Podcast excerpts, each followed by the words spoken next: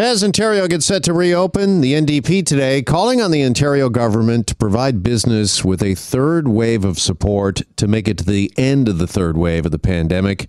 Andrea Horwath is the leader of the Ontario NDP and joins us now for more here on 640 Toronto. Andrea, good afternoon. Good afternoon, Jeff. All right, uh, tell us about this plan you've announced today for business. Uh, what exactly are you calling for?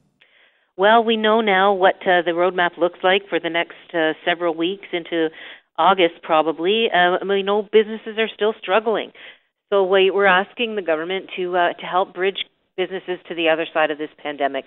They need support. Uh, we want to make sure that not only can they reopen, uh, but they can stay open uh, and uh, and be successful because that's going to help us get jobs back and it's going to help our economy.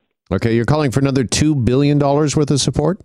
Yeah, I mean that's what uh, we're estimating it would cost to do a number of things. Uh, you know, the first and most expensive probably is the uh, uh, the small business uh, support grants. Uh, it's a program that has had its faults. There's no doubt about it. So let's fix the problems with that and get some cash into people's hands so that they can, you know, survive these next several weeks and uh, and start to reopen with some support. It includes things like a tax credit, a thousand dollars of tax credits for uh, people to um, be able to go out and frequent tourism uh, locations, uh, you know, attractions. Uh, as well as restaurants to try to get people kind of back onto the main streets and back into the communities. Uh, and uh, and it, it's it's really a it's it's a way to to try to help keep those businesses uh, alive. Folks have been suffering so badly. We know people have lost their businesses completely. Uh, let's uh, let's do what we can to uh, to keep what we have left going. I was going to ask you about that. You want to see incentives for people to get out and about and to travel this summer? Uh, once the once the restrictions lift, so de- uh, depending on what's uh, available or what's able to be open, uh, let's encourage people to take advantage of, of those things and uh, and support those businesses. So it would it would have to be in tandem with the um, uh, with the roadmap that the, the government has laid out, and uh, and we think that that's a responsible thing to do. Sure. What would that look like exactly, though? Incentives to get people out and to travel and to spend in restaurants and such.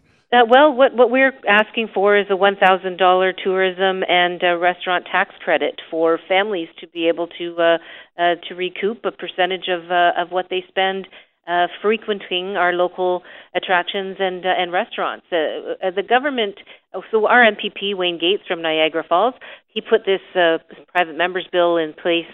Uh, I guess before Christmas sometime, and uh, the Ford government kind of looked at it and thought that might not be a bad idea, uh, but they're requiring uh, a five thousand dollars uh, minimum spend uh, before people can qualify for a tax credit. And we just think a lot of Ontario families, especially post pandemic, are not going to have that kind of money. Uh, and so let's just incentivize whatever uh, whatever they can afford uh, to get uh, to get people back out and about. All right, you're also calling for a provision for personal care businesses. Can you tell us a little more about that? Well, you know, this is one that uh, that as a, a person who gets her hair done by a friend here in Toronto, my stylist, uh, and has got really long hair now. Um, I, I can I really feel for those businesses. I mean, those businesses um, have been closed for a very long time. Uh, they are when they reopen uh, gradually. They're going to be at the end of the reopening, and when they do reopen, they're likely going to still have uh, you know a few a few clients. Um, you know, if it's a salon, for example, fewer chairs. Uh, they're going to have to be investing in health and health and uh, uh, safety materials, and, uh, and and we just think that this is a, a sector, if you will, that has been extremely hard hit. And so, a, a special fund to help them get back on their feet uh, and to get operating safely is uh, is the least we can do. Now, the government has already budgeted some three and a half billion dollars to uh, help a business uh, through the uh, pandemic. Uh, you want to add another uh, two billion uh, more? Do you know is that three and a half billion? Is it all but dried up? Has that been accessed by business, and is more still needed?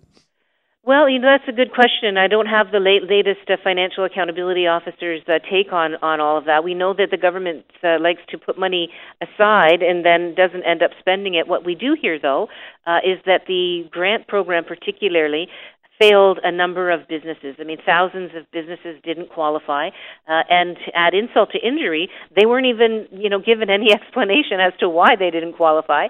Uh, in other cases, they found the application process to be very uh, onerous, uh, and even when they got the approvals, it it still takes months and months to actually receive the funding. That needs to be cleaned up. Uh, so, I mean, just by the uh, you know, by the reports we get back from businesses that have been trying to access some of that money, I can't imagine it's all been spent because the business are te- business is telling us it's uh, they're not getting it. So we need to um, we really need to get through this next a little while. It was Doug Ford who led us into this long and painful lockdown in the first place by not listening to the experts' advice back in February.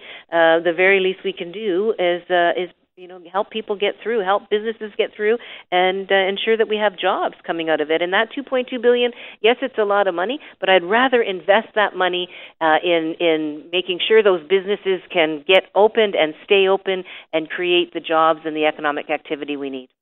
Mentioned the lockdown, this long lockdown here in the province. BC yesterday laid out its restart plan. They plan on a return to normal by September. It's a four tier plan, fairly detailed. Is it time, do you think, the Ontario government tables a similar uh, plan, uh, really gives us all a roadmap in this province as to uh, leading us out of the lockdown?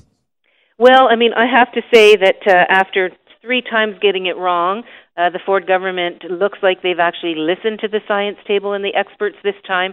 Uh, they've mapped out, you know, the next couple of months in this in the staged approach that they have. And um, and I think that listening to the experts and the public health uh, leadership is exactly what we need to do uh, to um, you know to get out of this uh, situation uh, as fast as we can. But but let's face it. I mean, Doug Ford hasn't wanted to spend the money uh, on uh, on some of the things that could have helped us reopen. Uh, he doesn't, you know, he doesn't spend enough on the, uh, the the business community as we've already talked about. But we saw them not invest in keeping our schools safe. We saw them not uh, prepare long-term care for the second uh, wave, and so so many people, 4,000 people, lost their lives. Uh, you know, this government doesn't like to spend money, uh, and uh, and that has, I think, hurt Ontario Ontarians and Ontario uh, throughout this pandemic. Just finally, no business, really none of us obviously wants to go through another lockdown as we begin to talk about reopening. Are you confident that this is the last lockdown? Well, I certainly hope so, uh, and I think all of us do. Uh, uh people are at their wits' end. I know they're at the end of their rope, uh, and rightfully so. And, and lots of people have suffered lots of losses, both in terms of loss of life, but as we've been saying, loss of businesses, loss of jobs, uh, loss of opportunity. Uh, what what we need is to make sure that we don't get into a fourth wave, uh, and so that's why the um, you know the the plan that the government has put forward needs to be uh, you know always informed uh, by the the current numbers, and it's a, quite disappointing, in fact, that a number of the metrics uh, have not been shared. So, uh, so yes, they, they they talked about you know caseloads and what what caseloads we would need to be having uh, in, in terms of uh, you know signals for uh, for the reopening, but they they all, they didn't detail the numbers around other metrics, uh, things like ICUs and uh, and other metrics, and so that's disappointing. I, I think Ontarians can be trusted with information. I think if they see the numbers, if they know how the government's uh, making their decisions, it will help uh, in terms of um, uh, of them embracing, you know, the, the the further restrictions that we have for the next several weeks. But for some reason, Doug Ford doesn't want to let people uh, in on the information, and that's unfortunate. All right, got to leave it there for now. Andrea Horwath, leader of the Ontario NDP. Appreciate the time as always. Thanks. My, my pleasure, Jeff. Take care. Bye-bye. You as well.